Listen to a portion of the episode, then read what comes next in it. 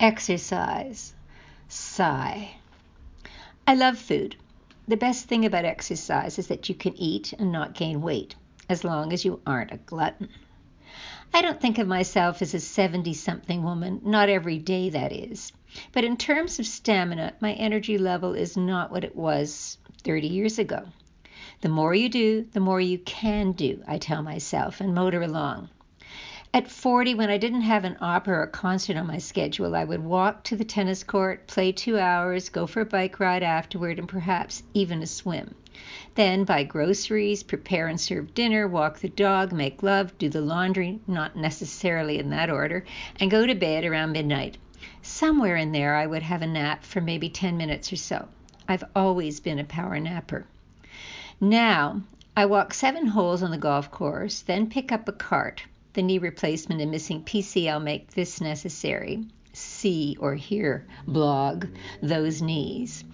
When I get home, I take the dog out, have a nap, cook dinner, or go out to a local restaurant and fall asleep while watching TV. I also have a whirlpool bath to ease muscle aches and usually have a glass of champagne at the same time. That really works. I try to swim three times a week where I do my exercises with ankle aquatic cuffs. Sometimes I just swim 30 minutes nonstop with a breaststroke and side stroke. This is a nice aerobic activity without muscle strain. There are numerous indoor pools that are very reasonable. I go to a Parks and Rec pool called Gus Ryder that is about $1.50 a swim. And when I'm in Florida, I swim in my condo pool outdoors.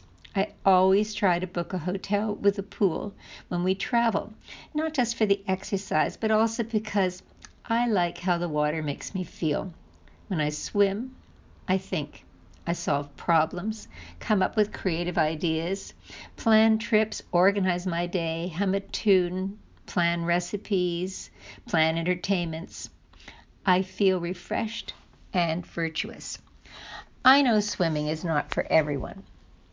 Cycling is terrific, though. I used to cycle regularly with my husband Charles. We went on numerous bike trips to Europe or just day rides here in Toronto. I love those adventures. My bike is ready, tires filled, helmet waiting, but it seems harder and harder to get me on it. We, the bike and I, just stare at each other when I go in the garage. Maybe tomorrow, I say. I took up Pilates a few years ago when I found the gym weight training machines unforgiving and hard on those knees of mine. I work with an instructor. In fact, I have two one here in Toronto, Elise at Brave Body, and another in Florida, Vicky at On the Run Fitness. I like one on one with the trainer, but group classes are offered that are less expensive and more sociable. Some of my friends still play tennis or platform tennis. One of my friends is a marathoner, bless her. Another is a hockey player. Incredible. Many friends golf and walk the whole course. Some are serious hikers. However, if none of these appeals, there is walking. And if you are able, walking is easy. You can take a walk every day or get a dog, and then you have to walk at least three times a day.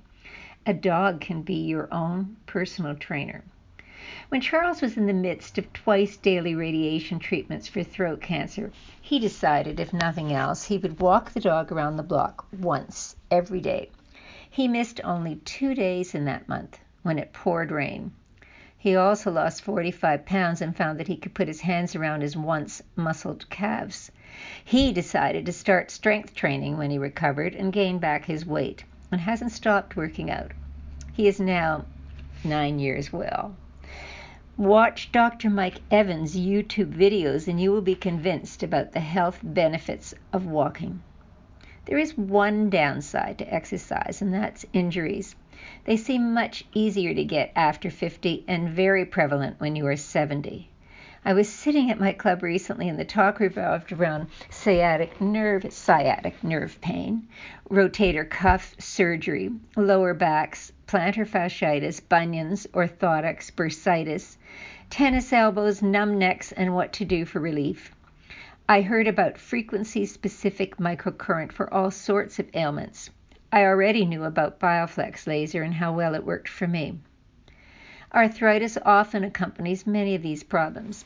I use very light golf clubs, for example, Cobra Baffler, with the largest size Winn grips because of the pain in my hands when I strike the ball. I have osteophytes on my hands that I thought were ganglions and read that you could smash them with a Bible and get rid of them. Fortunately, I had them x rayed and discovered I would have broken some bones if I tried that. The body may be falling apart, but I still look cute, I often tell myself. Last evening at dinner, we talked politics, which I always consider a no no, but one of my guests opined that it was much better than talking about our aches and pains. There's always Advil and Aleve to get you through temporarily, sports medicine doctors to advise, and numerous physiotherapy clinics.